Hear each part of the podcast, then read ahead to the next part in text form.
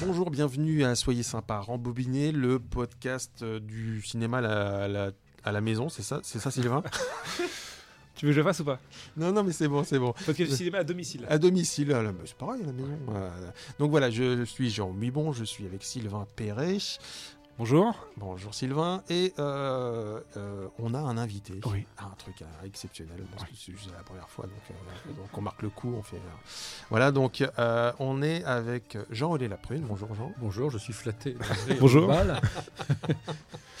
Jean, vous avez à l'origine de, de la création de, de- de deux entités euh, très importantes dans la cinéphilie à, à la télévision, euh, qui sont euh, Ciné Cinéphile en 1991. C'est l'ancêtre de ciné classique aujourd'hui. Voilà, ciné classique aujourd'hui, du, de, ciné cinéma, enfin ciné plus, ça a tellement changé, même moi je m'y perds. Et de Filmo TV, j'ai j'ai plus la date, mais c'est 2008. 2008, euh, donc plateforme de, VOD et SVOD, enfin qui, qui- qui est- donc on va parler un, un peu de tout ça pendant euh, quelques minutes, voire, une heure. Euh, donc voilà. euh, pour commencer, c'est vrai que Canal Plus crée en 88 Ciné Cinéma, qui est donc une déclinaison enfin, dans un groupe avec euh, Canal Jimmy. Enfin, c'est tout, toute effervescence sur les chaînes du câble euh, dans le groupe euh, multithématique. hein, Oui.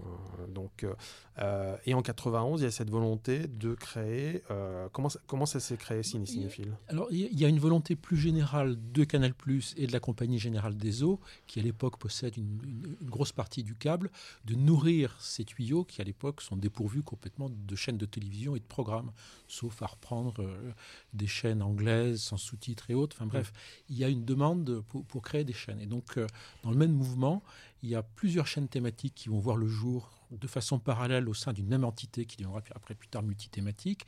Il y a une chaîne documentaire qui s'appelle Planète, il y a Canal Jimmy et des chaînes cinéma qui sont déclinées en deux parties. D'un côté, celle qui passait du cinéma en couleur et l'autre qui passait du cinéma en noir et blanc. Donc euh, ce qui à l'époque s'appelait Ciné Cinéphile et qui est devenu ensuite Ciné Classique, qui était, qui était un nom plus, plus abordable. Avec, euh, qui était une chaîne qui a commencé de façon extrêmement confidentielle, on peut le dire, puisqu'il fallait que ce soit crypté, il fallait ait- que, que le- que les spectateurs payent un supplément euh, pour, pour- pour- comme Canal+, en fait, que Mm. ce soit par abonnement. Et il n'y avait pas de système de contrôle euh, d'accès sur le câble. Tous les programmes étaient ouverts. Donc il a fallu créer des décodeurs, des choses comme ça. Donc ça a pris du temps, ce qui fait que la première année de, de ciné classique a dû être vue par euh, 100 spectateurs, quelque Ouais. chose comme ça. Ouais. Donc, ce, qui, a- ce qui a permis quand même de roder un petit peu la machine. et, dans- et dans le cahier des charges, euh, il y avait l'obligation. Enfin, ce n'était que du noir et blanc. C'était que d'une- le, le contrat qu'on avait, que nous avions avec le spectateur, c'est on ne programmait que des films en noir et blanc. Alors après, euh, et implicitement, ça s'arrêtait euh, fin des années 60, enfin, Mm. quand, quand- quand il y a une, une bascule définitive du noir et blanc vers la couleur. Il- mais on n'avait pas, je sais pas, les films de Woody Allen euh, ou de Raging Bull, on les mettait pas là, quoi. Oui, dire. bien Donc, sûr. euh, on les mettait pas là. Et comment, comment euh, vous vous vous êtes retrouvé dans cette, euh, dans cette aventure?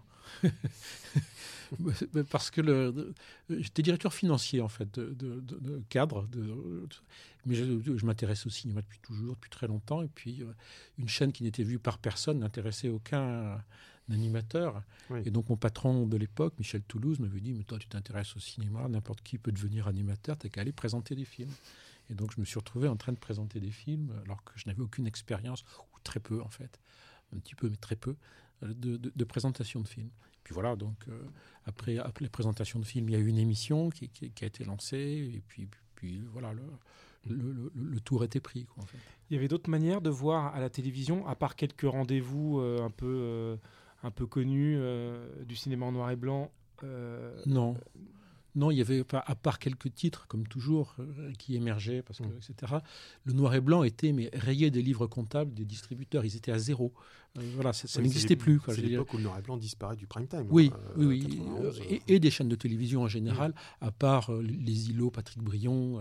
Oui, oui, oui. C'est voilà, l'époque de la colorisation aussi. Mais, mais c'est l'époque où le noir et blanc a très très très mauvaise presse sur les chaînes de télévision parce que c'est l'époque où la 5 arrive. Enfin, c'est l'époque où le, le, l'audimat est très important. Puis c'est vrai que quand il y avait un film en noir et blanc, les, gens allaient voir autre chose. Et donc on a trouvé euh, en 1991 un terrain d'une richesse absolument incroyable. voilà, de, droits qui étaient totalement libres, de films que personne n'avait vus depuis très longtemps ou même parfois n'avait jamais vus.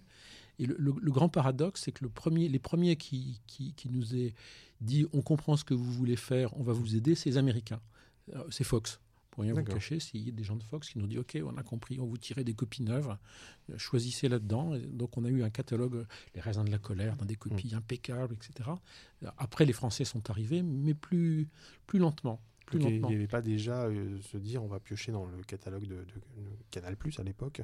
Euh, il n'avait pas à l'époque de catalogue. Il avait pas encore non, tout non, à fait non, le studio Canal n'existait pas. Ouais, ça. ils ont commencé à acheter des droits au milieu des années 90. Hein, mmh, mmh. C'était euh, là donc il y avait encore beaucoup d'indépendants. Il y avait mmh.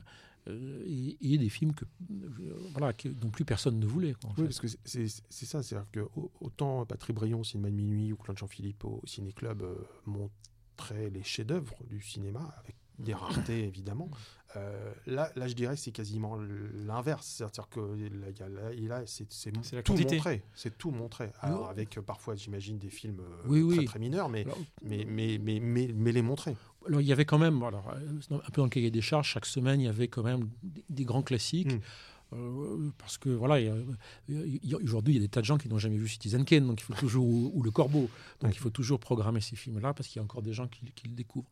Mais c'est vrai que sur le volume, on avait la chance de pouvoir gratouiller à l'intérieur des filmographies, euh, d'aller chercher euh, des films comme Berlingo et compagnie, des choses, des, Fernandel improbables, des ou, Cousinet peut-être, du Cousinet, oui absolument, du, du Cousinet, des westerns américains pendant la campagne de, présidentielle de, de, 95 euh, ou 94, je ne sais plus. Euh, il y avait, quand on demandait aux différents candidats à la présidence euh, ce qu'ils ce qui, ce qui faisait de leur, de leur loisir. Il y avait Jacques Chirac qui avait dit Je regarde les westerns sur ciné classique. Ah, pas mal. Oui, pas mal. Pas mal.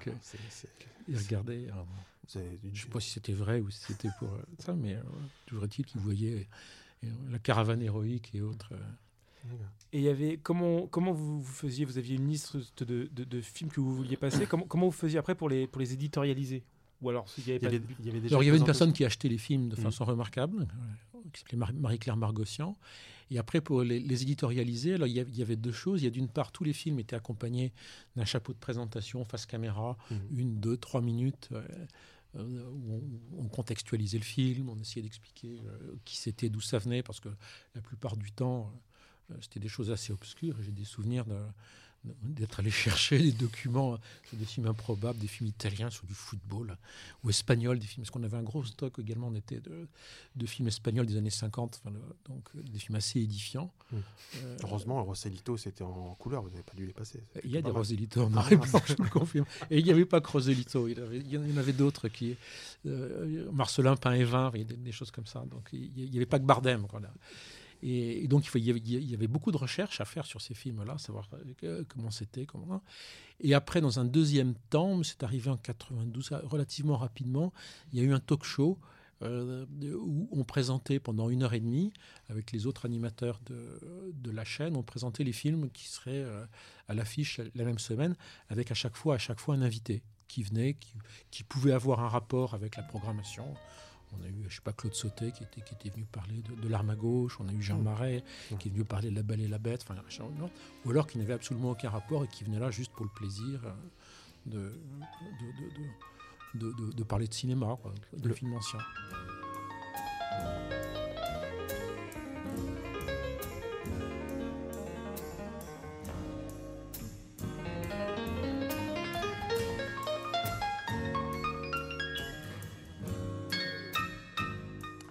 Salut à tous, c'est le club, une manière conviviale et j'espère documentée de vous présenter euh, les films que nous diffuserons la semaine prochaine sur Ciné Classique. Guitry, Tourneur, Preminger, Robson, Christian Jacques et Jean Boyer sont. Donc ça s'appelait le, club. Ça s'appelait le club, oui. Donc vous aviez, il y avait Denis Parent, Jean-Jacques Bernard présente, enfin ou peut-être qu'il y avait une alternance pour la présentation. Il alternait avec Denis Parent. Euh, il y a eu Pierre Tcherniak qui en a fait partie, il y a eu Olivier Barou, Jean-Pierre Dionnet. Jean-Pierre voilà. donc, euh, donc euh, il y a eu, oh, je ne sais plus. Christinas. Christinas aussi. quand même. Il y a eu plus de 500 émissions quand même hein, du club. Donc avec et puis rétrospectivement avec oh, deux heures avec Robert Wise, on avait fait une programmation que de films de Robert Wise. Mhm. Je crois que c'est une des rares fois où on a dérogé qui, qui avait un peu de couleur sur cinéma classique. Euh, et donc il était venu, il avait choisi lui-même les extraits. Ah oui, d'accord. Ouais, Ouais, c'était- ouais, parce que vous avez eu euh, euh, John Berry, Richard Widmark, euh, Janet, Janet Leigh. Ouais, Euh, ouais, ouais, ouais. mais Dans les Français, vous avez eu le Pierre Lhomme, il y a des chefs-op aussi. Oui, il y a eu des, il y a eu avec des chefs opérateurs, il y a eu Pierre-William Glenn, il y a eu, Bien sûr, il y a eu hein. Pierre Lhomme, il y a eu euh, Vous avez eu Elia Kazan aussi. euh, Kazan, on a fait une émission spéciale sur Elia Kazan qui a duré plus de Euh, deux heures, quelque chose comme ça. Toscan aussi, qui est venu. euh. Il y en a une aussi avec euh, mince, euh, le Desperado. Comment Moki, Jean-Pierre Moki. Moki est venu à plusieurs reprises. Oui. Et c'est la seule qui est visible aujourd'hui sur euh, MyCanal. Ah oui Ah oui, d'accord. D'où ma question comment on fait aujourd'hui Ouais. pour voir cette somme d'archives qui a été créée? Il Euh, faut demander à Canal. De temps à autre, euh, de temps à autre, euh, je sais quand il y a une disparition, ils ressortent l'émission euh, ça. avec un peu de remontage parce que Mmh. il y a- ça- les- oui, les il y a ça- extraits sont- voilà, les extraits, ils n'ont Mmh. plus les droits, puis ton- voilà donc, euh, mais il, il ressort de temps à autre. Le, euh, quand Bertrand Tavernier a fait son documentaire sur Voyage à travers le cinéma français, il en a réutilisé quelques-uns, des interventions de Michel Deville, d'Odette Joyeux, enfin, euh, qui disaient des choses intéressantes. voilà. Mmh. Mais, euh, mais c'est vrai que j'ai pas, j'ai pas d'autres exemples de, de gens qui étaient quelqu'un comme Piral par exemple, Ouais. le nain Piral. J'ai pas beaucoup d'autres d'équivalents de- d'interviews de filmées pendant une heure et demie avec Piral ou un metteur en, des metteurs en scène un peu moins connus, Pierre Gasparuit par exemple, Mhm. des gens comme ça, Robert Darren, euh, Jean Dréville, donc qui, Ouais. qui- qui sont des gens que euh, Claude Chabrol est très connu, donc Mhm. il, est venu- il est venu régulièrement. Euh, mais il y a beaucoup de, beaucoup de, de témoignages filmés de- avec, avec Chabrol. Il y en a moins avec euh, Robert. Darren. Non, mais sur, sur le Blu-ray de, de- des Forbans de la nuit de, de- chez Wildside, il y a oui, le oui. club euh, avec, euh, avec John, Jean- John- Jean- John- Jules Dassin qui, Jules était, Dassin, qui est dans un français impeccable. Ouais, c'est, c'est- Puis vous avez reçu aussi des acteurs. euh, Christophe Lambert. Comment, comment, comment euh, euh, il est cinéphile, Christophe Lambert? Euh, je- je- Il est acteur. Il est plus acteur que cinéphile. D'accord, d'accord. Donc, euh, ouais, ouais, c'est, peut-être un peu plus compliqué. Non, le films était en noir et jeune. blanc de, de Christophe Lambert, j'en vois pas. Non, non, mais après, euh, on peut Oh, puis il était, recevoir- euh, faut- honnêtement, il était En jeune, promo, il était en pleine gloire. C'était, euh, euh, rien que la liste de ses films à ce moment-là, des, des noms de Chimino, à Ouais. Hugh Hudson, euh, enfin, euh, Oui, il avait un vrai appétit Ah pour oui, le oui. coup, hein, euh, Oui, de, de- de- de rencontres et de. Highlander, enfin, il avait quand même un, un palmarès, etc. Bien. Mais euh, il n'avait pas encore le recul suffisant, je pense, pour pouvoir. euh, Alors justement, ce, genre d'émission, c'est la, la direction de Canal Plus qui vous demandait de faire ça. C'était une volonté de entre guillemets gonfler un petit peu le l'émission. Personnaliser la chaîne. non ou- Non, non, c'était. euh, c'était euh, Canal Plus était actionnaire, n'était pas, était pas opérateur de la chaîne, et même s'il y avait des soutiens fervents euh, à- à l'intérieur de Canal pour, pour le projet, Pierre Lescure en tête, euh, qui était très, très enthousiaste de tous ces films. Mais c'était assez autonome, totalement autonome, sous la direction de quelqu'un qui s'appelait Michel Toulouse, Mhm. qui avait monté Canal Jimmy, qui avait monté. Euh, repris TMC, qui avait fait Seasons, enfin, Planète, enfin, Mm. beaucoup, de, beaucoup de chaînes. Et donc, euh, la programmation dépendait de lui. euh, dépendait de lui. L'antenne dépendait de lui. Si quelqu'un se faisait engueuler parce que c'était pas bien, c'était lui qui était responsable. Et l'inverse aussi, quand c'était bien, c'était lui. Donc vous avez eu Fox au départ, et, après ils sont venus. Vous avez eu. Après, on a eu tous les distributeurs. Ouais. On a eu tout, les Américains, euh, beaucoup d'Américains, euh, puis les Français, le, le- le Studio Canal, quand, quand- quand ça s'est constitué, Ouais, Pathé, euh, Gaumont, Gaumont. Pathé. voilà. D'accord. ouais. Et, euh, et vous étiez curieux de. de- Enfin, il y avait des films qui restaient inaccessibles pour des problèmes de matériel, de, de, Problème de droit. de droit. Il y en a de- qui- il y en a qui sont toujours euh, difficiles. Enfin, je veux dire, un singe en hiver était difficilement atteignable. Mm. Il faisait partie des quelques films en noir et blanc, euh, qui étaient bloqués par les chaînes Oui. hertziennes, on va oui, encore diffusés par Mm. les chaînes hertziennes. Il y, avait, il y avait toute une partie qui était très très délicate, qui était, euh, dès qu'on touchait au, au cinéma français des années 30, au cinéma euh, allemand des années 30-40, euh, on touchait de- de- de- des zones extrêmement sensibles. Euh, le- le- il y avait toute une partie du cinéma français d'avant-guerre qui était clairement antisémite. Ouais. Mo- euh, Moïse et Salomon, des choses comme ça. Mm. J'allais dire pas méchant. enfin, rétrospectivement, si, c'est- méchant. On ne savait pas tout ce, qui, tout ce qui allait se passer. Donc là, c'était des archétypes comiques comme Marius et Olive, des choses comme ça. Et euh, le jour où on a voulu, avec beaucoup de pincettes, en- en- le programmer, c'est-à-dire quand je dis beaucoup de pincettes, euh, il y a une présentation, attention, ce que vous allez voir, c'est le reflet d'une époque, il y avait ceci, il y avait cela et tout. Maintenant, nous vous le montrons, nous, ciné classique, parce que nous sommes une chaîne d'archives et tout. Mm. Euh, on a eu des référés dans tous les sens qui nous ont conduit à déprogrammer ça. Donc déjà, euh, enfin, c'est ce que vit Ouais. aujourd'hui Disney Plus et euh, HBO Max quand ils veulent euh, Mhm. programmer euh. Autant n'emporte le vent. Il y, a Ouais. un, il y a un carton, et même. Enfin, même il y a plus sur Autant n'emporte le vent. Il y a une, il y a une vidéo avec. euh, il y avait le fils du colonel de la Roque qui voulait nous faire déprogrammer de pourquoi nous combattons, parce que son père était cité dans le tout premier épisode du film de Capra, où euh, le- tourné en, en 40, hein, je veux dire, euh, et donc on parlait de la montée des extrémismes en Europe, Hitler en Allemagne, Mussolini en Italie, et en France les croix de feu du colonel de la Roque. Et donc il nous a fait un procès. Euh, pour, pour interdire la diffusion de ce film qui pourtant est une œuvre historique, c'était fait par Capra. Mmh. voilà. ouais. Et on a été obligé de passer un carton juste avant, euh, disant c'est un film historique, etc. Ce que nous avons fait. Ouais, mais ça donne pas envie de, de- de poursuivre euh, ce, ce genre d'initiative. Non, non, non, parce qu'une fois encore, une fois de plus, c'est des films qui étaient présentés, contextualisés. euh, donc, D'accord. Et, euh, et vous êtes resté long- longtemps enfin, sur, sur, sur, sur la chaîne enfin, Le club a perduré euh, une dizaine une, d'années. dizaine d'années, une Ouais. dizaine d'années à peu près. Ça a dû s'arrêter en 2001, 2002. Après, il y a eu euh, d'autres équipes qui sont arrivées, d'autres Oui, d'autres émissions qui n'ont pas beaucoup duré d'ailleurs. C'est l'époque Messi, en fait. hein. Oui, oui. Euh, alors, Messi Oliven. Personnellement, moi, je travaillais sur Jimmy à l'époque et, et un peu ciné-cinéma euh, avec le bazar. Euh, et c'est vrai qu'il y a eu une, une rupture nette quand, quand, quand il a fallu faire des économies dans le groupe Canal. Non, Euh, le- le- et la rupture, la rupture nette, c'était euh, pendant, pendant très longtemps à Canal, c'était les gens de programme euh, qui dirigeaient. Après, ce sont devenus des gens de finance qui sont Mm. mis à diriger. Donc, et, et ça modifie considérablement le- le- la perspective qu'on peut avoir euh, sur la programmation. D'accord. Il y a eu des, des documentaires qui ont été produits ou des choses euh, parallèles ou? Oui, oui, on, a- on en a fait quelques-uns euh, avec Ciné Cinéma, qui était la sœur, euh, la sœur jumelle. Euh, il y a eu des documentaires qui ont été faits sur Ciné Classique. Il y en avait un sur Diamant Berger, Hmm. avec Jérôme Diamant Berger, que nous avions fait. Je ne sais pas si le, le- le- les 50 ans de cinéma d'Henri Verneuil étaient aussi pour ciné. On a fait, on a fait quelque chose avec Henri Verneuil, qui, Euh, qui était déjà venu, mais qui est revenu au club. Voilà. Euh, Donc, euh, il y a un très bon documentaire. Gilles. Granger, je crois. Il y a eu un documentaire sur Gilles Granger, non? Euh, il a été invité, Gilles Granger. C'est un, un de mes Mais- premiers invités, ouais. euh, Gilles Grangier, mais je n'ai pas de souvenir de, de Il y a eu un doc, mais alors c'est peut-être un peu plus tard. euh, mais, euh, mais pour ciné euh, classique, quoi. Ciné plus classique. Mais on avait fait une très très longue interview de Grangier. Euh, il y avait eu l'émission normale, et puis après l'émission, on, on- on avait dit on ça nous ferait plaisir de continuer la conversation, et on avait mis en boîte, euh, je sais pas, deux trois heures avec lui. quand Ah même. oui, d'accord. euh, c'est ce qui a donné le livre de, de... Non, le livre était déjà sorti. Le livre de, de François Guéry, Oui, d'entretien, était Oui. déjà sorti, celui qui vient de ressortir Oui. à l'instant. et Il était déjà, ce qui n'empêchait pas de. Non, non, non, de- tout à fait. de- Et puis vous avez reçu euh, Alain, A- Alain Delon. Euh, C'était compliqué de recevoir des. Alors des stars in- internationales, je vois que c'était faisable, Richard Widmark et tout ça, mais Oui. euh, en tout cas d'une autre génération. Mais là, Alain Delon qui vient sur une petite chaîne.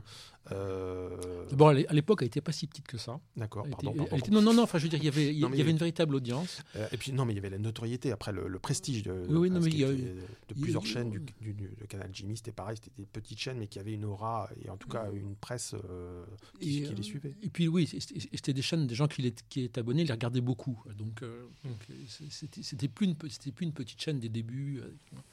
Et alors je sais pas, parce qu'effectivement, on a reçu des tas de- de vedettes, même françaises, je sais pas, Daniel Darieux, des gens comme ça. Mais avec Delon, ça se passe euh, jamais de façon normale. Sinon, ça serait pas pareil. Il était, ce que je veux dire, c'est que euh, on, ne me parlait que de ça trois semaines avant, quoi. Je veux dire. euh, euh, et alors Alain Delon, et quand est-ce qu'il vient, et, et tout et tout. Et, et il y avait une, une tension le jour où Alain Delon arrivait. Oui, oui, c'était un moment important.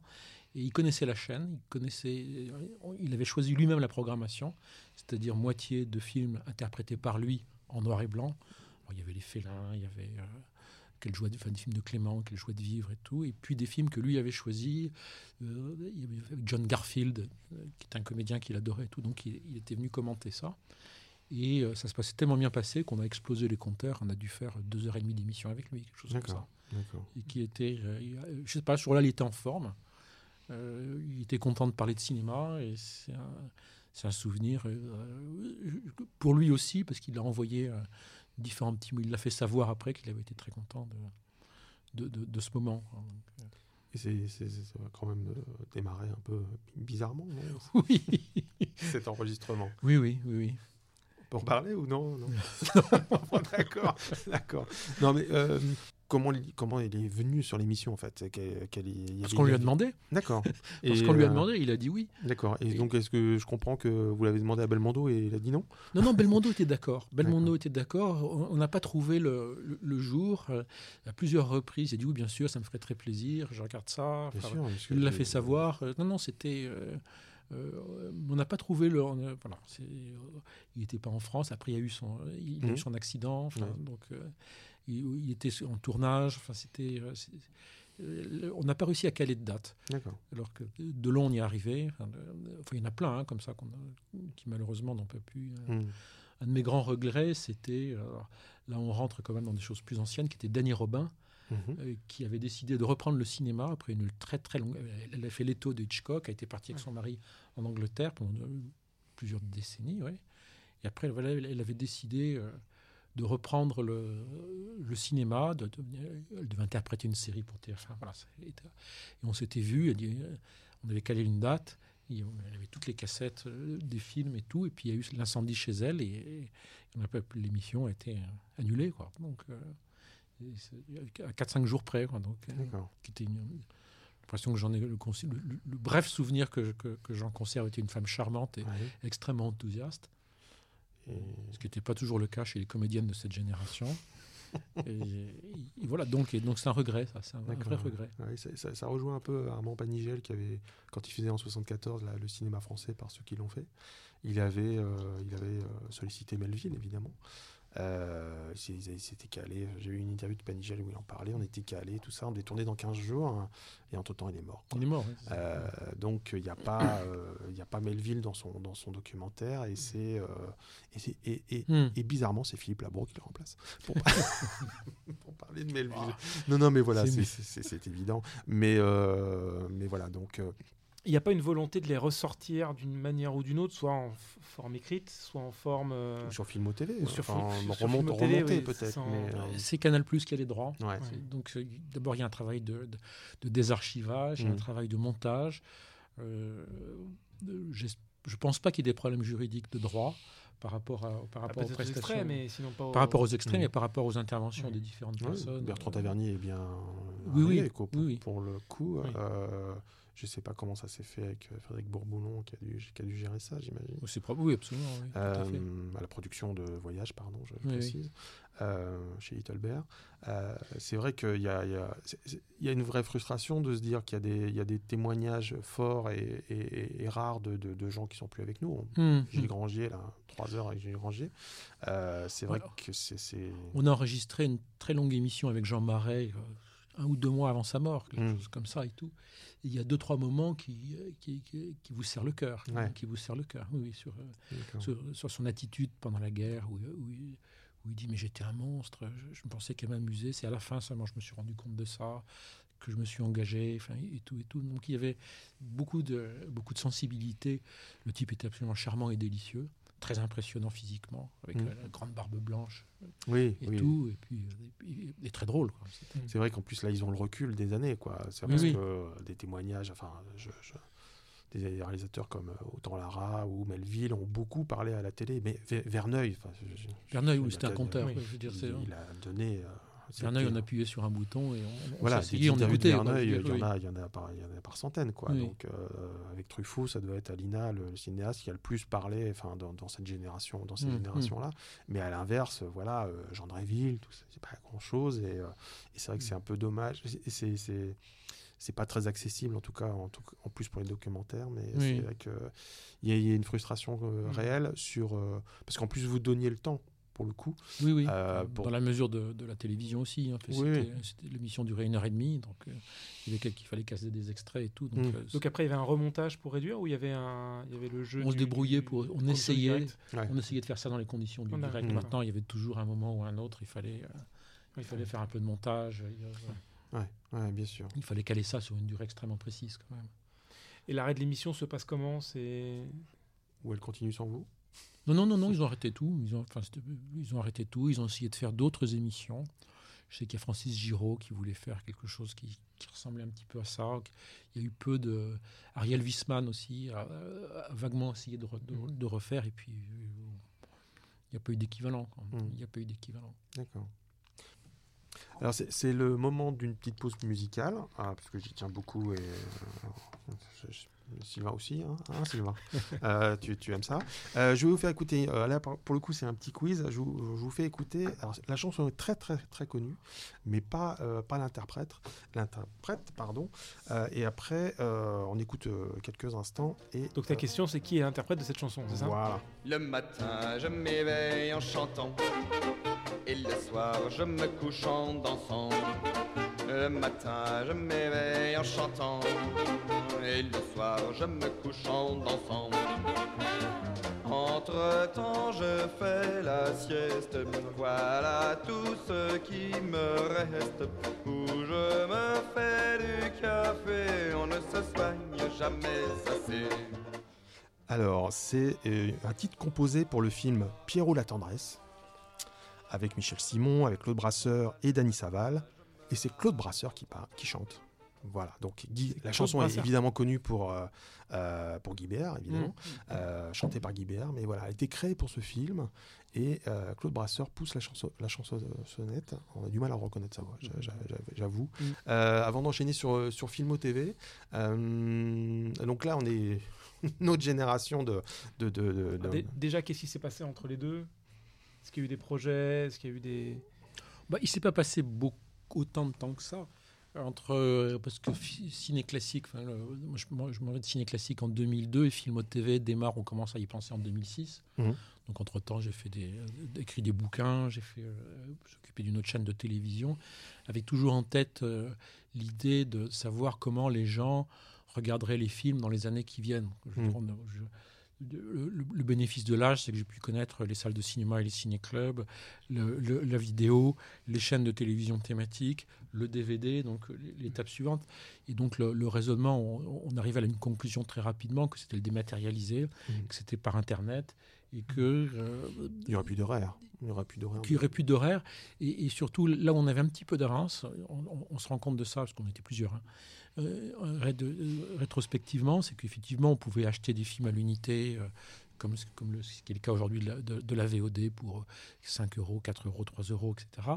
Mais surtout, et ça c'était un petit peu l'expérience de la Pay TV via Canal, c'était et si on faisait un abonnement dans lequel les gens pourraient regarder autant qu'ils veulent un certain nombre de films, etc. Donc c'était le- l'ancêtre de la SVOD. Et quand on a lancé Filmo TV, la première, on, est- on disait quand même, c'est beaucoup de films, il y avait 50 films. Donc on se disait, euh, il faut voir tout ça, euh, c'est Mhm. beaucoup.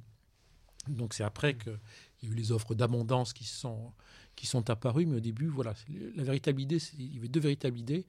C'était d'une part faire de, faire de la SVOD, euh, de l'abonnement, et d'autre part de ne pas laisser les films à l'abandon comme euh, tout le monde le faisait. Quoi. Je veux dire, Mm. aussi bien, pas uniquement le- aller sur les chaînes de télévision et autres, mais qu'il puisse y avoir de l'accompagnement, qu'il puisse y avoir des journalistes qui en parlent, des réalisateurs qui viennent en parler, des comédiens, enfin, qu'on puisse contextualiser, euh, qu'on puisse s'amuser quoi, aussi autour, euh, autour de l'histoire du cinéma.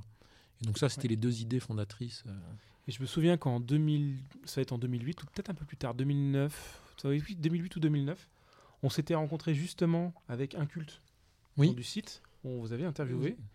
Et euh, il y avait quelque chose d'assez drôle. on- Ça ne nous rajeunit pas. Non, non, c'est vrai. Et euh, il y avait il y a quelque chose d'assez drôle. C'est la question, je me souviens à l'époque, c'était de savoir si on pouvait télécharger et graver les films. Et vous nous aviez expliqué que vous aviez tout prévu, que une fois que ça, ça sera possible, il y aura même les jaquettes qui seront téléchargeables.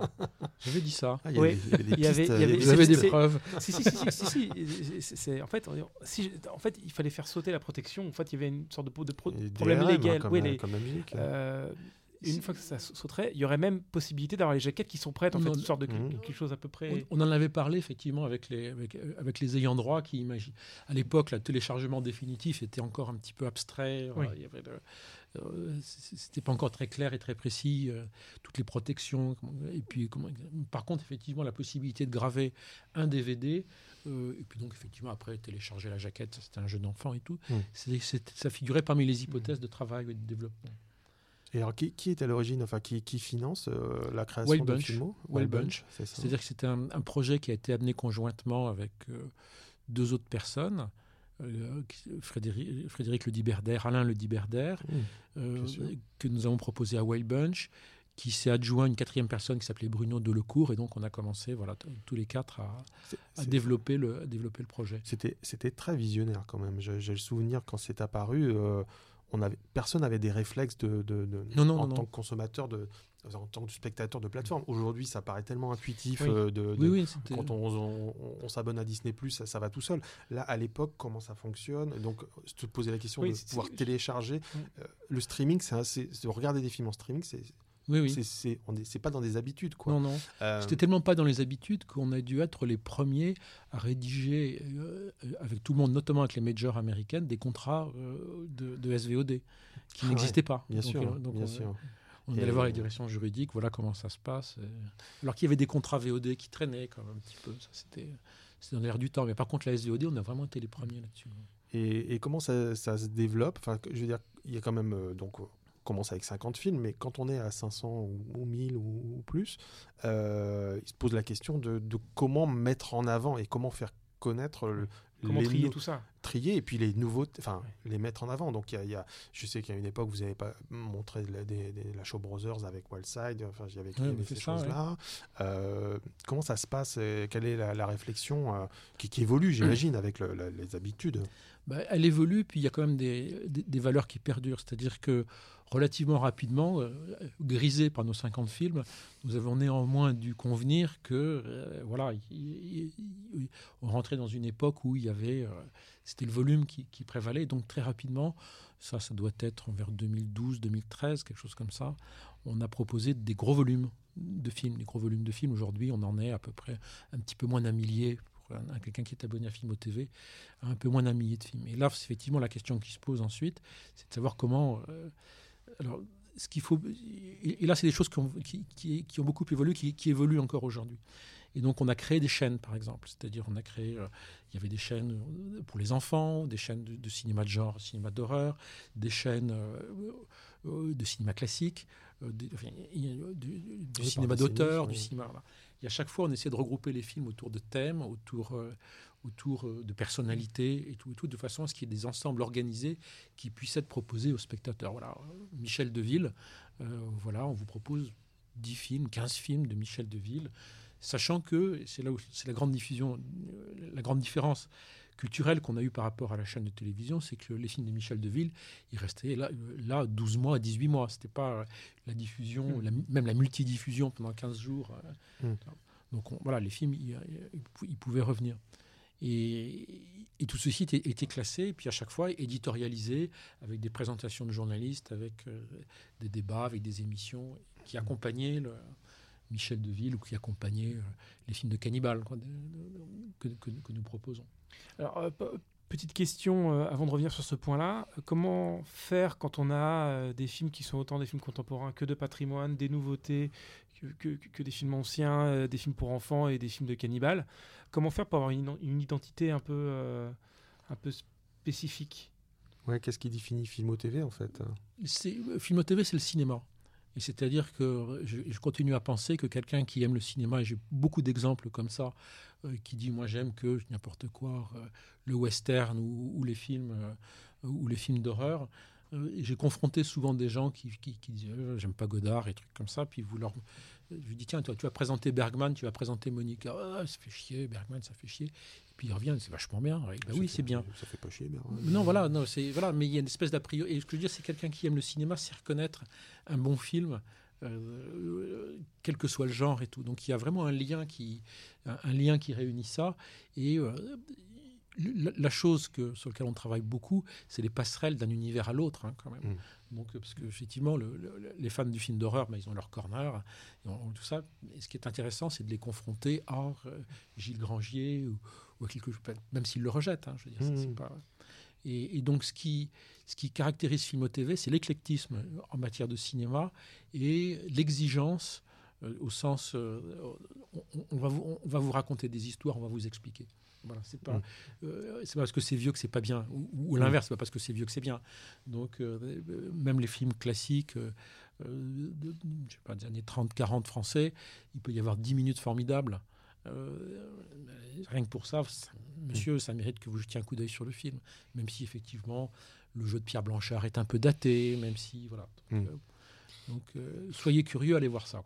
Et de toute façon, la, la, la, la SVOD et, et, la VOD, parce qu'il y a les deux sur Filmou, c'est moi, je vois ça comme un espace de découverte à, à, à moindre coût. C'est-à-dire que, euh, par exemple, la collection Make My, Make My Day de, de Jean-Baptiste Toré euh, existe évidemment en Blu-ray. Enfin, elle est créée pour le Blu-ray à 25 ou, ou, 20 euros en fonction des prix. Euh, mais ces films-là sont proposés sous un label Make My Day sur Filmo TV. Il y en a dans l'abonnement et d'autres à 3 euros. Mais 3 euros pour découvrir, euh, voilà, chapeauté par, euh, enfin, euh, avec les présentations de Jean-Baptiste, ça fait la différence. Quoi. Vous avez raison, surtout pour la SVOD, où là, vous recevez tous les, euh, tous les mois votre, vos dizaines de nouveaux films. Alors, il y en a que vous connaissez, que vous êtes content de découvrir, de revoir et tout. Et puis, à l'intérieur, je ne sais pas, de Michel Deville, on va aller chercher les 3-4 films un petit peu inconnus, ou, Mmh. euh, ça. etc. Et donc là, oh, je ne les connais pas. Euh, J'ai j'ai payé, je peux je vais jeter un coup d'œil, ça me, ça, me- ça me- ça me coûte rien en, plus. Pardon, partons de l'exemple de, de Michel Deville, justement. Euh, avant, quand un film passait au cinéma, on savait qu'il avait une durée, même si c'est toujours le cas aujourd'hui, une durée un peu euh, limitée dans le temps. Donc il y avait un côté. Et en plus, le film commençait à telle heure, pas, pas une demi-heure après, pas une demi-heure avant. Donc il y avait une sorte de messe, un petit peu. La télévision a perpétué ça d'une certaine manière, même si on pouvait enregistrer, etc. Euh, euh, je pense qu'avec la vidéo, ça s'est un peu perdu, et encore plus avec la, la, la SVOD, où il y a un côté un peu pervers, je me fais l'avocat du diable, où un, un, un, cycle Michel Deville qui va avoir lieu pendant. Qui, enfin, qui peut être visible pendant 6 mois ou 12 mois, j'ai l'impression qu'il n'est pas, qu'il n'est pas visible, paradoxalement. Est-ce qu'au bout d'un mois ou deux, finalement, les gens oublient pas Comment on fait pour que- créer l'événement, sachant que, en plus, encore une fois, il va être, il va, il va être euh, pris en étau entre un, Ouais. un cycle Truffaut et un cycle cannibale, quoi. Le, le film, enfin, euh, je connais pas de gens qui euh, sont capables de, de- de- pendant tout le week-end de voir 10 films de Truffaut. quoi. Ouais. C'est-à-dire, euh, voilà, donc euh, ils ont envie de, de- enfin, en tout cas moi, j'ai envie de changer. Puis le, voilà, le- la chambre verte, je le verrai dans 15 jours, et, et ainsi de suite. Donc là, le fait que le, le- le film de Michel Deville soit présent, ben, on aura envie de changer. Et puis dans deux mois, trois mois, c'est une espèce de service qu'on rend. En aucun cas, et là, on est censé se substituer à la salle d'abord parce que voilà, c'est découvrir ou, ou dans y compris les salles RSC de répertoire et autres, parce que je, je le dis, je- euh, sans aucune langue de bois, découvrir un film sur un grand écran dans le noir, c'est tellement mieux que sur une chaîne de télévision. Ça, je veux dire, c'est- une évidence. Il faut vraiment être de mauvaise foi pour reconnaître l'inverse. Euh, J'en veux pour preuve le Festival Lumière où vous avez des salles euh, totalement concentrées sur des films de Jacques Feder. hein, donc, Et pleines, euh, pleines. Euh, nous, on rend un service un peu différent. Euh, C'est-à-dire, euh, d'une part, effectivement, rappeler que Le Corbeau est un grand film, et d'ailleurs regarder Le Corbeau, etc. Et puis, voilà, donc, euh, d'apprentissage permanent du cinéma aux, aux nouvelles générations et tout. Et puis, pour les gens plus exigeants, bah oui, euh, Clouseau, il a aussi fait Miquette et sa mère, Mhm. que vous pouvez retrouver, qui est un film moins connu. Euh, C'est pas son meilleur, mais jetez un coup d'œil dessus. une vraie curiosité Voilà, pour le coup. mais une Bourg- curiosité, Bourville voilà. chez, chez Clouseau, curiosité. euh, bon. Et euh, donc là, on sert un public euh, plus exigeant, plus pointu.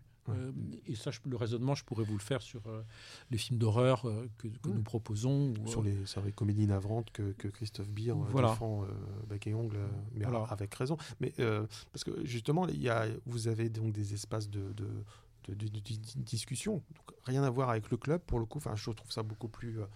euh, c'est souvent beaucoup des interviews. euh, euh, menées sur la longueur Oui. et, et, et- et des corners je de Christophe Beer qui vient présenter une sélection de films navrants euh, avec Darry Cole ou Francis Blanche et avec beaucoup d'humour, enfin comme euh, Christophe Beer euh, le, pratique à, chaque fois. Ça donne envie, quoi. Et surtout là, on est sur des films a priori négligeables, quoi. Enfin, pas pour moi, mais mais mais, mais voilà, il y a, il y a euh, ça, c'est hyper important, quoi. Ça fait aussi partie de l'histoire du cinéma français. hein, ces films-là, les oubliés. euh, euh, et on pourrait faire ça avec les mélos, on pourrait faire ça avec les Mmh. polars, on pourrait faire ça avec tous les, euh, les auteurs oubliés, on pourrait faire ça avec Ralph Habib, on pourrait faire. Il y a plein de, de gens qui. Et, des films qui sont plus ou moins réussis, mais dans le lot, on en trouve très souvent. Je dis, mais c'est vachement bien. quoi. Puis Darry Cole dans un film, euh, s'il apparaît 5 minutes, c'est au moins 5 minutes Oui. de réussi, quoi. Oui. Euh, souvent. Oui. Donc, euh, vu qu'il fait son truc.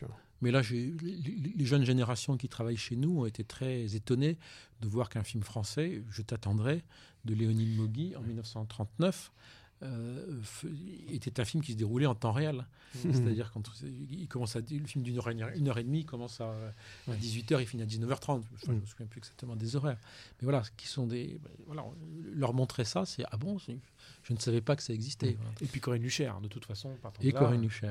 Juste- entre- justement, comment donner envie aux, aux- aux jeunes générations? Donc, euh, euh, justement, la- les, les plateformes et, et Filmo TV, c'est euh, euh, les jeunes générations n'achètent pas de support physique. Donc, euh, euh, vous êtes, enfin, Filmo est la cible rêvée pour, enfin, pour consommer du, consommer, c'est le terme est horrible, Oui. mais pour voir du patrimoine, quoi. Oui, oui, oui, oui. Sachant qu'on a un ennemi, euh, et là aussi je ne suis pas du tout la langue de bois, mais un ennemi euh, redoutable et terrible qui est la piraterie. Mm. Mm. Et qu'il y a encore beaucoup, beaucoup de gens qui imaginent que dès que le film est ancien, il est gratuit. quoi. Donc, euh, mm, mm. donc, euh, euh, donc là, c'est vraiment euh, toute une pédagogie qui n'a pas véritablement été faite, à mon sens. Oui, je- sur- je- sur le je- sujet. bah, ça, c'est mon point de vue personnel, mais je pense que ça a été. euh, Il y a eu une sorte d'effort euh, pour essayer de, de, de bien expliquer que c'était mal, etc. Et je pense que depuis 2-3 ans, euh, depuis. euh, je date ça un an à peu près avant Disney, quand on a su que Disney allait arriver, qu'il y avait d'autres plateformes qui se. Il y a eu une sorte d'ouverture des vannes où tout le monde voulait voir soi-disant des films euh, méconnus, tout en téléchargeant euh, sans se cacher euh, et euh, en, en l'affichant de manière un peu euh, ostentatoire, là où avant c'était. euh, Mm. c'était euh, sinon toléré, au moins euh, il Mm. fallait pas en parler parce que c'était, c'était, on savait que c'était illégal et pas bien. Quand je dis on, je parle pas, de- Mm. je, parle, je parle en général. hein. Euh, et j'ai l'impression qu'il y a quand même une sorte de ça a été décomplexé depuis euh, depuis deux, deux, trois ans. Je sais je sais pas si tu es d'accord. Je, j'ai pas. euh, moi, Non, je on, tombe, pose- on tombe sur des conversations parfois euh, sur des forums ou sur, sur des. Ce que je vois de bien dans les plateformes, c'est qu'on peut s'abonner se désabonner très vite. Oui. C'est-à-dire qu'on peut, on peut prendre un mois parce qu'il y a un événement qui nous intéresse, une Oui. série de films qui nous intéresse. Euh, pour rester neutre, parlons de Get Back de, des Beatles. On peut prendre un abonnement à 9 euros sur Disney Plus pour voir les Mm. 8 heures euh, presque interminables quand même de, de- de Peter Jackson parce qu'il ne s'est pas coupé, clairement. On peut prendre un mois et se désabonner. Et il n'y a plus ces problèmes de, de- Avant, on était abonné à l'année ou des choses comme Oui, il ça. fallait pas laisser passer la date de Euh, résiliation. donc, Voilà, sinon, euh, Sinon, il fallait être à cloche-pied le partait 29 pour six mois, février, euh, c'était un peu compliqué. Donc il y a une facilité d'abonnement et de désabonnement qui permet, à mon avis, de contrer le, le, le- en partie le piratage. C'est-à-dire que c'est facile quoi, de s'abonner et de voir les choses et de se réabonner euh, Mm. trois mois après. Euh, C'est plus en termes d'offres gratuites. Mm. Voilà, quand vous montez une offre gratuite, même si ça coûte un euro, Mhm. vous hésiterez à, à les dépenser, Mm. sachant que vous avez la même chose sans rien débourser. Donc c'est en termes d'image aussi, enfin, en, en- en termes psychologiques. C'est pas uniquement mécanique, c'est aussi psychologique. Et justement, avec la multiplication des, des plateformes de, de, de major, Oui. Est-ce qu'il y, a- il y a un risque que euh, bah, certains catalogues soient plus, euh, soient plus accessibles? C'est déjà le cas aujourd'hui. C'est déjà le cas Il y a déjà des catalogues Fox, qui se ferment. Fox, euh, c'est il y a plus, des catalogues qui se ferment aujourd'hui. il y a eu des tensions très fortes sur les droits parce que beaucoup d'ayants droit spéculent sur la valeur de leur patrimoine et préfèrent le mettre de côté dans l'attente d'un gros intervenant. Donc oui, il y a- c'est- c'est- pas simple. Non, Mm. Aujourd'hui, Mm. c'est pas simple. C'est plus simple du côté euh, français, américain, Pareil. anglais, international. Il n'y a pas de. C'est pareil, c'est pareil. C'est pareil. Je- Là-dessus, j'ai pas de, il n'y a, pas de, de, de- de- de rupture entre le- l'Europe et les États-Unis sur, euh, sur le sujet. Et, oui. Donc, euh, Et au niveau du matériel, parce qu'il y, a- y eu le, le passage à la HD, enfin tous ces films restaurés, qui n'était bon, pas le cas évidemment du moment de ciné, euh, ciné cinéphile, même si c'était des copies neuves. hein, mais, mais là aujourd'hui, il y a une est- euh, d'avoir accès à ce matériel restauré, tout ça, c'est aussi. euh, c'est ça. qui est très, euh, c'est ça qui est très très agréable. Très, euh, dès que vous offrez un, nouveau moyen de voir des films, d'un seul coup, vous avez du matériel qui ressort et à chaque fois de, de- de qualité de plus en plus grande. Mm. La VHS, on a vu arriver plein de nouveaux films, euh, voilà, dans des copies plus ou moins douteuses. Le DVD a, fourni des, des- des exigences encore plus grandes. Puis d'un seul coup, là, on se- la HD est en train maintenant de, de s'imposer comme un format indispensable. Oui, oui, de Euh, base. je de dirais, base, oui, c'est ça, donc, euh, euh, avec, je trouve, qu'on a, on a eu la VHS, le DVD. Alors, DVD, parfois, la plupart des films, on les avait déjà vus en VHS, mais euh, on les a vus restaurés. Mais en même temps, on a perdu certains films. C'est-à-dire que chaque génération de support en laisse euh, des, marginaux. Mais, mais, mais, mais ce que je veux dire, c'est que la, la VOD et la SVOD proposent des, même des films qu'on n'a jamais vus sur ce plan oui, C'est ça, ça qui, je, je, pense plutôt l'inverse. Je pense que chaque nouveau, euh, chaque nouveau support, au contraire, permet d'aller un petit peu plus loin dans l'exploitation des catalogues parce que la rentabilité euh, mm. s'établit à un nombre moindre de spectateurs. Et Donc, puis, euh, effectivement, il y a des films qui, qui, existaient en VHS qui n'ont jamais été réédités ouais. depuis, mais souvent c'est pour des questions de droits, etc. Pas de notoriété, enfin de, de, de, de, Et puis, mais, je, mais autrement, chaque nouveau support qui est arrivé a ouvert les placards à, ouais. à, films de façon très très spectaculaire, très, très spectaculaire. Je pense que le DVD a aussi euh, permis de montrer hein, du, du, patrimoine euh, que Bien la sûr. VHS a très très peu exploré, même si René Château avait sa petite collection, mais c'est rien à côté de ce qu'on a pu voir débarquer. La VHS, à, à l'époque, a permis de puiser dans tous les films qui étaient inédits en salle. Ouais contemporains. Je, je pense au cinéma de Hong Kong, par exemple, on l'a découvert véritablement à ce moment-là. Ils sont arrivés où les films américains inédits qui traînaient dans, chez les majors en fond de catalogue, ouais. qui, étaient, qui étaient rachetés et tout. Pas tellement dans le, pas tellement dans le patrimoine. Ouais, je trouve aussi. Euh, je pense que le, les grands films de la Fox, de la Warner sont vraiment arrivés euh, plutôt. Plus tard. Euh, et puis, puis en scope, hein, parce que Warner recadrait énormément tous ces films en VHS. Plus tard. Mais, euh, et le Blu-ray, c'est pareil. Enfin, il y a une ouverture. Au, cinéma bis italien, enfin tout ça. Il y a eu l'étape laserdisc aussi. Bien sûr, ça, était, malheureusement pour, avait... pour, nos portefeuilles. euh, mais c'est la première fois qu'on voyait des bonus qui arrivaient, des oui, oui, off, oui, oui, on voyait des... appuyait sur un bouton et quelqu'un parlait pendant le film. il y avait des, enfin, des commentaires audio. Il y avait euh, Michael Powell et Martin Scorsese qui, qui commentaient. Euh, les films de Les Chaussons Rouges et, et qui, ouais, ouais, qui commentaient ouais. le colonel Blimp. Ouais. C'est une bonne transition, justement. C'est aussi un des plus de, de, de films au TV, c'est qu'il y a énormément de travail éditorial qui est fait, donc ces présentations dont on parlait avant, mais aussi des émissions, euh, des, des, émissions euh, clairement identifiées, comme le bistrot de l'horreur notamment. Oui. Euh, comment ça se passe? C'était dès le début, c'était mais dès le début, enfin, dès, dès, le début, il y avait l'idée d'accompagnement éditorial, ça c'est clair. Et puis après, les, les, les techniques et les astuces des équipes ont fait qu'on pouvait quasiment faire des émissions de télévision, faire des émissions de télévision sans les contraintes de la télévision, c'est-à-dire sans les, sans, sont les, les 1h25. Ouais. Euh, voilà, donc on était. Ouais, ouais. Si des, on fait des entretiens. Si ça dure 45 minutes, ça dure 45 minutes. Si ça dure une heure et demie, ça durera une heure et demie. Enfin, les, les, les, deux émissions avec Bertrand Billier, là, qui font donc quasiment deux heures. Oui. Euh, c'est passionnant parce qu'en plus il est en confiance oui, oui. avec l'intervieweur, euh, même s'ils n'exportent pas tous les films, mais, mais c'est pas grave, c est, c est, on n'a pas besoin d'être exhaustif.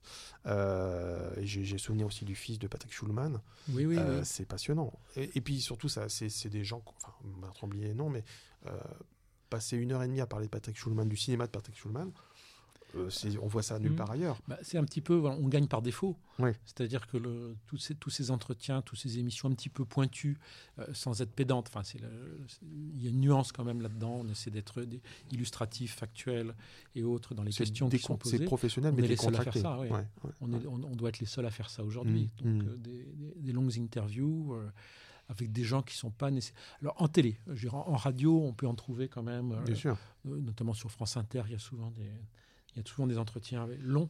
Oui, à voix nue peut, peut, voilà. peut, peut, permettre ça, par exemple. Radio France, oui. De... Mais en matière de télé, et là, euh, la nuance a, est importante parce que quand Bertrand Blier dit euh, ce jour-là, euh, quand j'ai tourné cette scène, il faisait un temps en radio, il a fallu que je mette de la pluie, ben, on a l'extrait, on peut, oui. on peut, on peut caser l'extrait et mmh. illustrer ce que, ce, que, ce que raconte Bertrand Blier. Oui, oui, et puis il a, il a Enfin, quand il évoque un acteur avec qui s'est pas du tout entendu sur un film, euh, sans le nommer, mais en le nommant quand même, mais je ne le nommerai pas ici. Euh, il, il, peut, enfin voilà, il est tellement détendu. C'est un secret de polichinelle, Jérôme. Certains, certaines fois, il n'a pas voulu le dire, mais, euh, mais bon, ça s'est mal passé avec Gérard Lanvin. Deuxième indice, un acteur qui s'est fâché avec beaucoup d'autres réalisateurs. Oui, voilà, c'est voilà, mais bon, on va pas rentrer là-dedans parce que ça, on va pas en finir, on, en finira pas à l'heure. Euh, mais c'est vrai que voilà, il y a, y a, moi j'aime beaucoup ces, ces, ces, moments longs et euh, euh, avec des cinéastes qu'on croit, enfin qu'on a déjà entendus. Euh, je, je, je, reviens sur Blier, ça m'avait ça m'avait vraiment beaucoup oui. plu de l'entendre voilà parler très en confiance de son cinéma ou, ou Jean-Paul Rapneau oui. pendant, pendant... Et, et, et, qui a un sens parce que c'est illustré Oui. Voilà, c'est C'est c'est- ça, c'est ça. S'il n'y a, pas- a les extraits, euh, c'est différent. C'est un autre exercice. Alors, sauf erreur, tous ces, tous ces suppléments, ces bonus, enfin, c'est pas tout ce contenu, qui- émissions, qui- ouais. ces émissions qui sont faites, euh, sont mis sur YouTube, sur la page YouTube de, Mm. de, Oui, de, de Filmo Filmo TV. TV, ouais. Et donc, ils, peuvent être vus même sans, Oui, sans oui, avoir. c'est la différence du, du bonus d'un DVD Mm. où là, faut acheter le. DVD pour, euh, Alors, euh, pour le com- voir. Ouais. Comment Est-ce que c'est à quel moment ça a été imaginé Parce que finalement, on peut se dire. Dès le début. Ouais. Dès, dès le début, parce qu'entendre Bertrand Blier euh, ou un autre parler de ses films, une fois que vous avez fini, la première chose que vous avez envie de faire, c'est d'aller les voir, les films. Bien sûr. Oui, pas Donc, forcément sur Filmo TV. Enfin, je me fais l'avocat du diable encore une fois. On, on leur pose des questions quand même sur des films que nos Ouais. spectateurs euh, Oui. peuvent avoir accès. Hein, je veux dire, euh, là-dessus. Enfin, est- Parce que je veux dire, ça aurait pu être un plus de se dire que euh, la personne abonnée a accès à, ces, à, ces- à ce, ce contenu additionnel, mais pas forcément le. C'est- c'est une vie- Euh, je vois- il, moi, je a vois- aussi le- il a aussi dans le- le- nous notre seul objectif c'est que les films soient vus que les gens Mm. aient envie de voir les films et donc c'est qui les meilleures euh, personnes les, me- les meilleurs prescripteurs qui donnent envie véritablement d'aller voir les films c'est les gens qui les ont faits Enfin, je dirais j'ai de- j'ai rarement j'ai pas d'expérience d'un metteur en scène aussi humble et au- aussi modeste ou même mauvais soit-il qui parle de ses films sans qu'on n'ait pas envie d'aller voir après ce qu'il nous raconte euh, etc Donc, Mm. Après, il y a euh, des cinéastes qui parlent très mal de leur cinéma. Oui. C'est pas tant, pas tant que ça, hein, Ouais, pas ouais. tant que ça. hein. Je veux dire, euh, j'ai pas beaucoup d'expérience euh, négative d'un cinéaste qui, qui m'ait pas donné envie d'aller revoir ses films. Mais je, je vois ça comme les plages en clair de Canal Plus à une époque où, euh, en fait, les émissions en clair donnaient euh, envie aux gens de s'abonner parce que ça donnait euh, l'esprit de la chaîne. C'est exactement ça. même si nulle part ailleurs, pas grand chose avait à voir avec la programmation de, de, de, de, de- de- de cinéma de quartier, on va Mm. dire.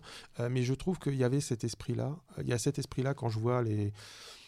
euh, le, le- comment dire, la, pas la connivence, mais le, le, le- le confort de- d'écoute euh, des, des entretiens euh, de, de Filmo TV. Euh, voilà, puis oui, oui, je pense que c'est déclencheur quand même de. de- et puis. Oui, oui, mais je, Mm. enfin, c'est ce qu'on, c'est ce qu'on pense. hein, je veux Mm. dire. Mm. Et effectivement, on se débrouille quand même pour poser des questions à des réalisateurs sur des films qui sont également d'actualité chez nous. Donc, Oui. euh, Puis ça parle de cinéma. Ça Ça, je veux dire, ça parle pas Non, de, mais- de, de, de show business, enfin de, non. De, de- d'acteurs. Enfin, bon, c'est très, c'est très pointu. Est-ce qu'il y a des films euh, dont vous êtes très content d'avoir réussi à mettre. enfin, ça- ça se- J'imagine qu'il y a des films dont on va acheter des, des, entre guillemets, des catalogues. Mm. Je sais pas, on va voir Pathé, on leur demande euh, ce qu'ils peuvent vous proposer euh, comme film. Ils doivent sortir les trois Grangiers, les deux, les deux Oui, Verneuil, etc. restaurations, enfin, oui. Voilà. Mais il y a peut-être d'autres personnes que vous allez acheter au film par film? Oui, il y a des gens qui viennent pour qui nous vendent un film. Mhm. un Et dans- film. Dans ce cas-là, est-ce qu'il y a des pépites ou des films que vous recherchiez, que vous auriez aimé avoir depuis longtemps, que vous avez enfin réussi à avoir Ou alors d'autres que vous recherchez actuellement Pour faire des cycles, peut-être. Par exemple, euh, Une fille unique de Philippe Naoun, qui est un film qui n'a pas été vu depuis sa sortie, nous, est- nous a été amené par le réalisateur. C'est un des premiers rôles, de, ou si c'était le premier, je crois, de Josiane Balasco, euh, qui est un film formidable, français, noir et blanc. Le, type n'a pas fait grand-chose d'autre, alors qu'à l'époque, euh, euh, il, il travaillait avec Fassbinder, avec Daniel, tout ça avec Daniel Schmidt, enfin, toute une bande euh, de cinéastes allemands un petit peu barrés. Et, et il a fait un film formidable que, que lui nous a amené. Mais même dans les catalogues de, de films américains, on, on découvre des choses, là, euh, des choses qui paraissent évidentes, mais qu'on n'a pas vues depuis longtemps. Là, on va faire quelque chose autour de William Wyler. Mm. Et Les plus belles années de notre vue, c'est pas un film qui est programmé Mm. très, très régulièrement. Euh, et ainsi de suite. Donc, euh, ou des petites séries B américaines, des films de Phil Carlson, La trahison se pécache, oui, des, des choses comme ça. Donc, euh, euh, tu es Charles Varick euh, de, de Don Siegel. Et ça, on trouve ça dans les catalogues américains en grand nombre. Euh, le Diable au corps de Claude Lara est, est- est chez un distributeur américain. Il n'est pas chez un distributeur français. Oui, c'est ça. bah, c'est comme là, euh, va sortir en Blu-ray le Jean-Pierre Mocky produit par euh, Columbia, qui est euh, La bourse et la vie La Bourse et la Vie avec Fernandel, qui est visiblement, Heinz Rühmann. voilà, qui est, qui est pas réputé comme un très grand Mocky, mais, mais Ouais. qui est invisible depuis. euh, euh, des décennies quoi donc il a jamais été dans aucune intégrale euh, parce que tous ces films de catalogue américains sont enfin c'est- les américains savent pas qu'ils les ont quoi donc J'en euh, j'en profite pour saluer euh, Éric Leroy qui travaille beaucoup autour de, de Jean-Pierre Mocky, qui travaille, qui travaille un, un ouvrage sur Jean-Pierre Et Mocky. qu'il l'a bien connu. oui. Oui, ouais, ouais, ouais, il a bien il a connu. eu cette chance Ouais. oui mais non non mais euh, Dans le même ordre, euh, ordre d'idées, c'est quoi le Graal aujourd'hui? Le film que vous aimeriez avoir sur Filmo TV ou... Parce qu'il y a des films bloqués par les, par les grandes chaînes, j'imagine, donc euh, toujours. Enfin, mais euh, est-ce qu'il y a des catalogues euh, qui sont encore compliqués ou, euh, Il n'y en a pas tant ou, que des, ça. ou, des, ou, des, ou des cinéphilies par pays enfin, Est-ce que l'Italie c'est compliqué par exemple? L'Italie, l'Italie, c'est toujours compliqué. Ouais. Il y a beaucoup de gens qui travaillent dessus, heureusement, notamment en France, où il y a quand même toute une, euh, un nombre de distributeurs qui, qui s'occupent des films italiens. Et, d'ailleurs, et c'est là où on se rend compte que on se disait, oh, on connaît bien le cinéma italien et tout. En fait, on n'y connaissait rien. Et on découvre euh, à chaque fois des dizaines et des dizaines de films, tous plus passionnants les uns que les autres, aussi bien des films de genre que des films d'auteur. Euh, donc, l'Italie, c'est un.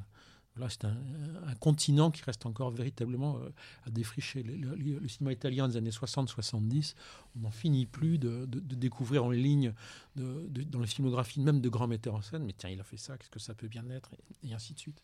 Donc euh, c'est un vrai continent, c'est un vrai Mhm. continent. Le Graal, euh, il y a les films qui ont disparu, quoi, le Murnau, le Fort de Ville, Ouais. des, des films comme ça. Mais Ou des nazis dans le rétro euh, avec, euh, avec Pierre Desproges. mais ça, c'est autre chose. Écrit par Pierre Desproges. Écrit par Pierre Desproges, mais c'est euh, bon. bon, je citais Murnau, Mais pardon, pardon, pardon. Ou, C'est- c'est c'est- c'est un. un Thérèse Raquin de Feder, Voilà, des choses c'est- comme c'est- ça. c'est- Donc, euh, Euh, non, pour, pour finir, je voudrais juste qu'on qu'on évoque euh, Voyage à travers le cinéma français, euh, votre collaboration sur ce, sur ce, sur ce projet. Euh, vous êtes crédité comme euh, conseiller éditorial, mais ça veut pas dire, euh, ça explique pas chose. grand-chose. parce que c'est un pari fou, quoi, quand même, c'est- ce- projet. Qu'est- Qu'est-ce que C'est vous. c'est un projet long Mhm. qui, qui- remonte, euh, qui traînait dans l'esprit de Bertrand Tavernier depuis assez longtemps.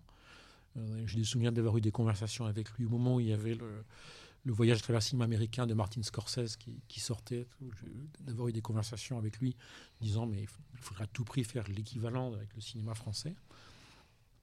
J'ai été une sorte de compagnon de route. C'est-à-dire, euh, parce que Bertrand Tavernier n'avait besoin de personne en matière de cinéphilie, euh, qui était Mm. justement une- quelqu'un qui connaissait le cinéma mieux que personne. C'est pas pour Mais- continuer à le motiver pendant ces années, je pense qu'il a pas Non, besoin. non, non, mais c'était l'alimenter en film qu'il ne connaissait peut-être pas. Et de temps à autre, c'était- pas simple, mais de temps à autre, on arrivait à, des vraies surprises de sa part. Oui, donc il y avait des, il y avait des véritables surprises. Par exemple, découvrir les films de Jacqueline Audry qu'on avait un petit peu oublié à l'époque, voilà, avec des scènes absolument incroyables. Découvrir qu'il y avait des films français avant la guerre, qui, des longs métrages qui étaient en couleur avec des procédés assez exotiques. Euh, la Terre qui meurt euh, de Jean Vallée. Euh, donc là, c'était Bertrand était dans un état d'excitation parce que tout le monde croyait que euh, les premiers films français en couleur dataient d'après la guerre avec la pellicule ACFA que les Allemands avaient laissé, le mariage de Ramuncho et autres. Et non, pas du tout. euh, Il y avait des films et donc c'était euh, c'était ça. Et puis comme il y avait une bonne partie du film qui était film- filmé avec Bertrand Tavernier euh, qui racontait son expérience de cinéma. Donc il fallait quelqu'un qui soit en face de lui pour euh, dire c'est bien, c'est pas bien, euh, Mhm, et tout et tout. Donc euh, c'était- un rôle que- euh, qui, qui m'était attribué. Il y avait Stéphane Le Rouge aussi bien sûr. qui, qui faisait ça. Donc, euh, et accompagner, relire des textes pour être bien certain qu'il n'y avait pas d'erreur. Il n'y en avait pas beaucoup euh, sur, sur le sujet. Donc c'était du compagnonnage euh, plus que une véritable responsable éditorial, parce que le responsable éditorial du projet, c'était Bertrand Tavernier, c'est évident. Mhm. Et la série a été imaginée. euh, Au même moment. Ouais. Au même moment. Il y avait tellement, tellement, tellement de matériaux que euh, déjà on s'est rendu compte que le film allait être très long, le, le film cinéma. Et après, il y avait tellement de matériaux que la série s'est imposée euh, d'elle-même, en plus. Et il y en a encore qui restent, enfin, c'est possible. Oui, c'est ça, parce qu'il Mm. il est quand même resté sur une frustration de 8 fois une heure, donc, euh, alors que euh, visiblement. euh, Plus un film de 3 heures, on arrive quand même à. Oui, oui, oui. je- Quelque chose de séquence- Je, l'avais voilà. vu, euh, je l'avais entendu dire que bon, il a ramé à en faire plus, quoi. Enfin, de- dès le départ, de, de faire plus d'épisodes, quoi. Mais, Oui, oui, oui. oui. euh, notamment sur les nanars, je crois, Cousine et tout ça. Donc, euh, mais, mais euh, oui, oui, je pense qu'il y a, il y a- Mon, seul regret, c'est qu'on n'ait pas, ça, arrivera, c'est qu'on n'ait pas reconnu le film comme un film de Bertrand Tavernier. C'est-à-dire qu'en en termes de thématique, en termes d'obsession, en termes C'est quelque, chose qui s'inscrit vraiment en continuité de, de tous ces autres films sur euh, la paternité, sur euh, La mémoire. la mémoire, Ah euh, que le passé est toujours présent. Je veux dire, entre la brume électrique, les, les- les- les confédérés de la brume électrique et, et les, et les cinéastes qu'on évoque dans le Voyage à travers cinéma français, c'est le- c'est les, mêmes- films. hein. C'est souvent le cas avec des, des productions qui ne sont pas des fictions long métrage oui. dans la carrière d'un- Oui. cinéaste. On a tendance à les considérer mettre à part. dessous, euh, Il a toute une partie, toute une partie documentaire dans son cinéma auquel il tenait énormément. Euh, Mes dernières conversations avec lui ont souvent porté sur le film qu'il a fait sur Philippe Soupeau pour la, la collection de Daniel Delorme à l'époque, que, que Ah j'ai oui. vu à l'époque, Ah oui. qui était Double mais- peine, non, c'est ça non non non ça s'appelait Philippe Soupeau. C'est c'est Daniel Delorme à la Guéville avait Oui. lancé une, une collection de cassettes dans les Voilà, souvenirs dans les où il a 80. interviewé des gens, il y avait Jean Genet, des gens Voilà. comme ça. Il donc, je ne euh, sais pas ce que sont devenus ces éléments en fait. Mais je- Je- J'ai quelques idées, mais enfin, ce Bon. sera un petit peu long. Euh, et le, le film qu'il avait fait, effectivement, sur les doubles peines, le film qu'il avait fait sur, Sur Au-delà Lyon. du périph', Mhm. périph', le film qu'il avait fait sur Lyon, ça, ça sort. le hein. film qu'il avait Le- fait sur la guerre sans nom. Ouais. Euh, Ouais, Alors, nous, nous, chez Petite, euh, petite Aparté, nous, on travaille à une euh, édition en- chez Gaumont Classique Ouais. de. J'aime pas parler de Gaumont, mais là, ça. Je ça- rappelle que Sylvain travaille chez nous. voilà, et on travaille pour l'année prochaine une sortie d'un. d'un- d'un- d'un- de, euh, au revoir- de, euh, des enfants gâtés, Oui. qui, va- qui est dans le coffret. euh, le film est dans le coffret, mais nous, on va essayer de faire une édition Gaumont Classique, donc avec. Euh, On, est- on l'espère des suppléments euh, qui étaient disponibles dans le DVD précédent. On l'espère. Et on, on essa- on- j'avais essayé d'avoir le, euh, le documentaire sur Lyon. Sur Lyon. semblait extrêmement pertinent. Et j'ai contacté Lina. Et, apparemment, il y a des problèmes de droit. Oui, Il je dit pense que les droits sont très limités. On n'a on n'a pas les droits de tout. Donc, vous pouvez prendre des extraits. Dit, bah, alors, Lyon, le regard intérieur. Ouais. C'est ça. Parce que de l'autre côté du périph' sort chez Tamasa, Tamasa, il me semble, avec des bonus avec Philippe Rouillet. Mais Lyon est bloqué, ouais. ouais Mm. ça, je pense que dedans, il y aura des archives. On en voit quelques images dans Voyage à Oui. travers Ouais. le cinéma Ouais, français. ouais. Euh, c'est là où, euh, oui. euh, Ça commence avec ça. Ça commence avec Mm, ça, où, où la maison où il a, Oui, ouais, avec son père. enfin, où il a tourné l'horloger de Saint-Paul. Mm. C'est ça, qui n'existe plus, mais qui, qui est une espèce de parc ou de, square. Euh, je crois, hein, c'est ça. Oui, Euh, oui, les images sont, sont fascinantes au début. Euh, c'est vrai que c'est voilà, c'est, c'est, c'est- mais c'est une aventure incroyable le voyage. hein. Je, je- pour en avoir discuté un petit peu avec Frédéric Bourboulon, ça a été compliqué, Mm. Euh, long Très et compliqué. compliqué, et je suis pas sûr que s'ils avaient su l'ampleur du, de la tâche, ils, seraient, ils se seraient tous lancés. Euh, c'est, c'est- c'est- Il a toujours choisi des projets un peu compliqués. C'est Ouais, ce qui ouais. fait le charme de son cinéma. Je veux dire, Mm. euh, faire travailler Dexter Gordon sur Autour de minuit, aller tourner dans la brume électrique euh, au, sud des, dans- au sud des États-Unis, c'est des projets. euh, Et remonter le film pour la France. Pour Ouais, avoir le remonter le final film, cut. voilà. euh, Ouais, ouais, assez assez frais. hein, c'est ça. hein. Euh, oui, oui, il a, il a, il a pas mal roué dans les brancards et puis il a, il a, il a secoué un peu de- souvent. et- Mm. Mais c'est vrai qu'il a, sur le voyage, je trouve admirable qu'il ait réussi à, à fédérer autour de lui Pâté, euh, Gaumont, pour, Mm. pour, euh, parce que je suis pas sûr que beaucoup. Pas Studio Canal. Mm, Pas Studio Canal. Euh, on conclut euh, avec des petits coups de cœur. Euh, tu veux commencer ou je Ah, je peux commencer. Vas-y. Justement, ça a un lien avec Filmo TV, un peu, un peu tordu, mais Oh ça a un lien.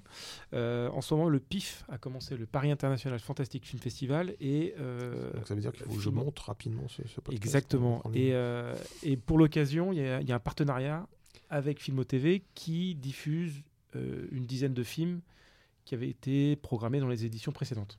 Mm. Et il y a un bistrot de l'horreur, une émission Oui. un- un- consacrée Oui. au festival.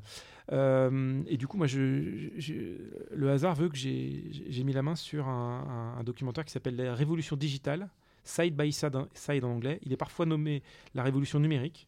C'est un documentaire de Christopher Kennedy produit par euh, Keanu- enfin produit et présenté par Keanu Reeves Mhm. qui se pose la question euh, de, du numérique. De la bascule du, De- du- de ouais. l'argentique au Ouais, numérique. c'est un documentaire qui date de 2012 et qui était sorti en DVD en France dans une édition En DVD? dégueulasse. DVD Blu-ray, mais Mhm. euh, Et aucun supplément. Et Kenny Reeves était venu le présenter à Lyon. Ouais, moi, Exactement. je l'ai vu à Lyon. Oui. Alors, le film avait déjà 2-3 ans, donc il, a, Oui, il avait un peu. euh, Ouais.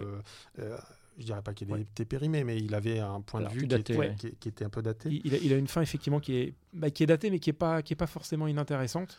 C'est-à-dire ce, la bascule qui est toujours lieu, même si on est dans un, on, a- on, a- on parle pratiquement d'il y a une décennie, ce qui est énorme technologiquement, mais euh, c'est intéressant d'avoir la parole, euh, li- Ah, une monde. histoire du cinéma, ouais, une histoire du cinéma présentée par les plus grands réalisateurs, sinon techniciens du cinéma euh, contemporain. Il y a Cameron, il y a George Lucas, il y a euh, Scorsese, Danny Boyle. Nolan, Scorsese. Enfin, on pourrait faire la liste. C'est vraiment un- un- une liste de cinéastes euh, majeurs. Et le documentaire est assez intéressant. de- de- de- de- Déjà, premièrement, si on n'y connaît rien en technique de cinéma, c'est- une porte d'entrée assez, assez incroyable parce qu'on voit tout de A à Z, comment le, le cinéma est passé de euh, les premiers trucages, euh, les, les- les premiers, euh, les, premiers, les premiers effets d'étalonnage qui ont pu être faits, et puis l'arrivée de la- de la- du numérique, des- des- des- L'étalonnage de la. DV, l'étalonnage numérique. euh, les- on donne la parole au chef opérateur, donc c'est assez intéressant. Il était passé au festival, donc c'est pour ça que je.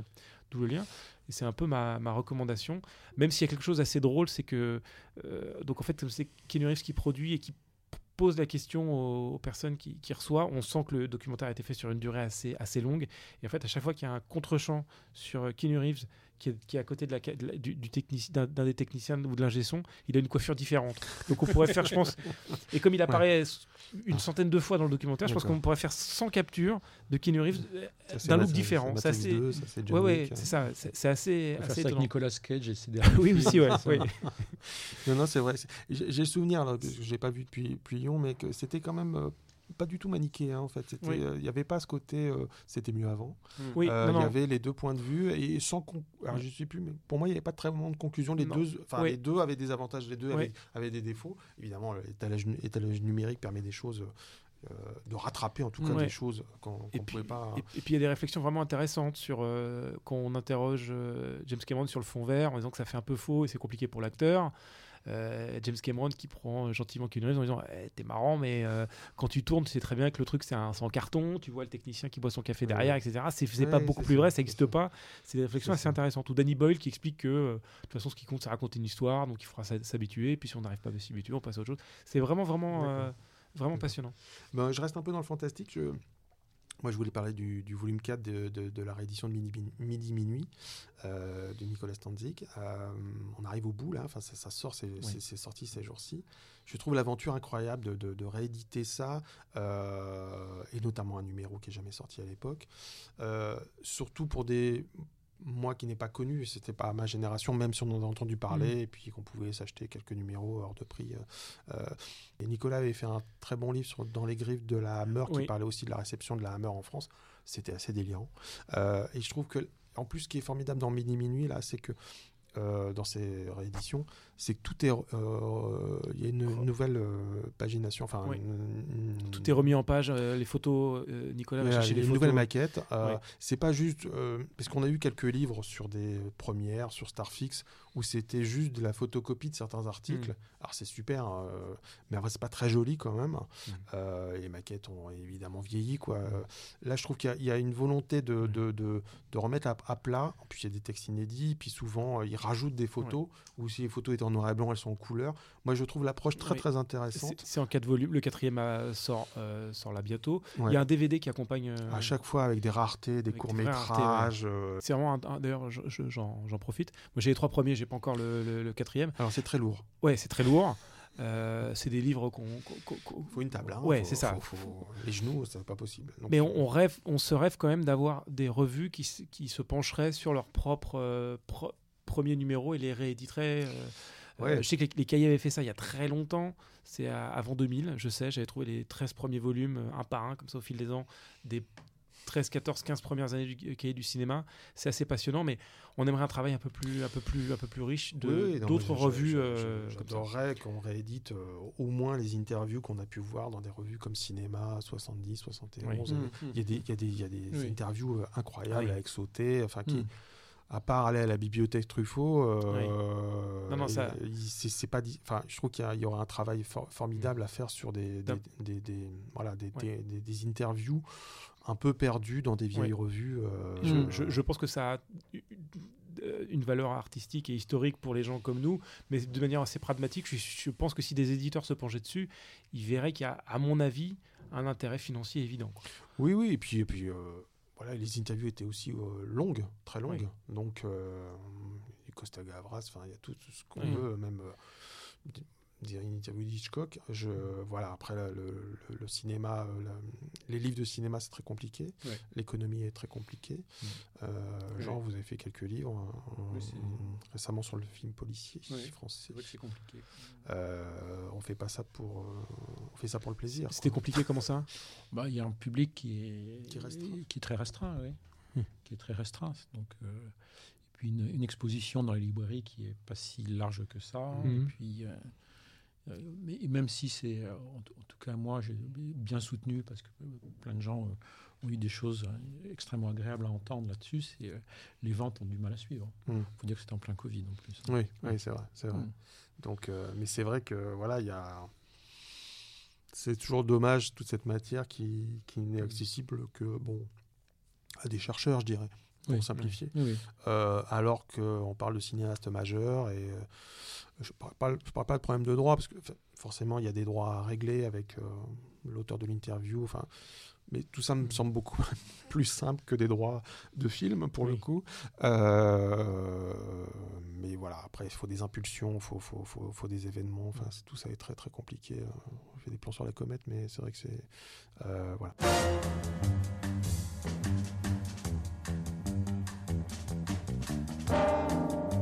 On termine là-dessus. Euh, merci Jean d'être venu. Merci euh, beaucoup. Merci à vous. c'est- J'étais euh, ravi. Nous dévoiler euh, tous les secrets de, de- Oh là. oh là. enfin, sa- sauf ceux qu'on a eu euh, off. Ceux qui ont été coupés. voilà, voilà, euh, voilà. pas- Il n'y en a pas beaucoup. Je- L'émission fait 20 minutes au final. Euh, donc voilà. Euh, merci Sylvain. Merci. euh, Merci, Jérôme. euh, ouais, juste, c'était quand même la première fois que dans ce podcast, bon, qui est pas non plus très vieux, euh, qu'on parlait de cinéma français.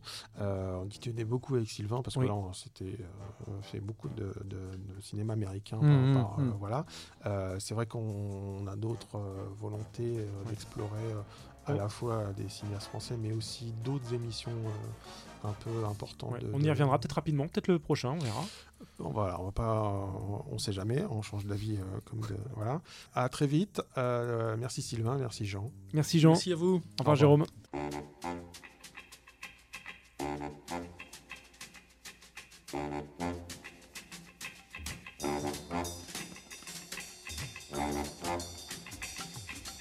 Thank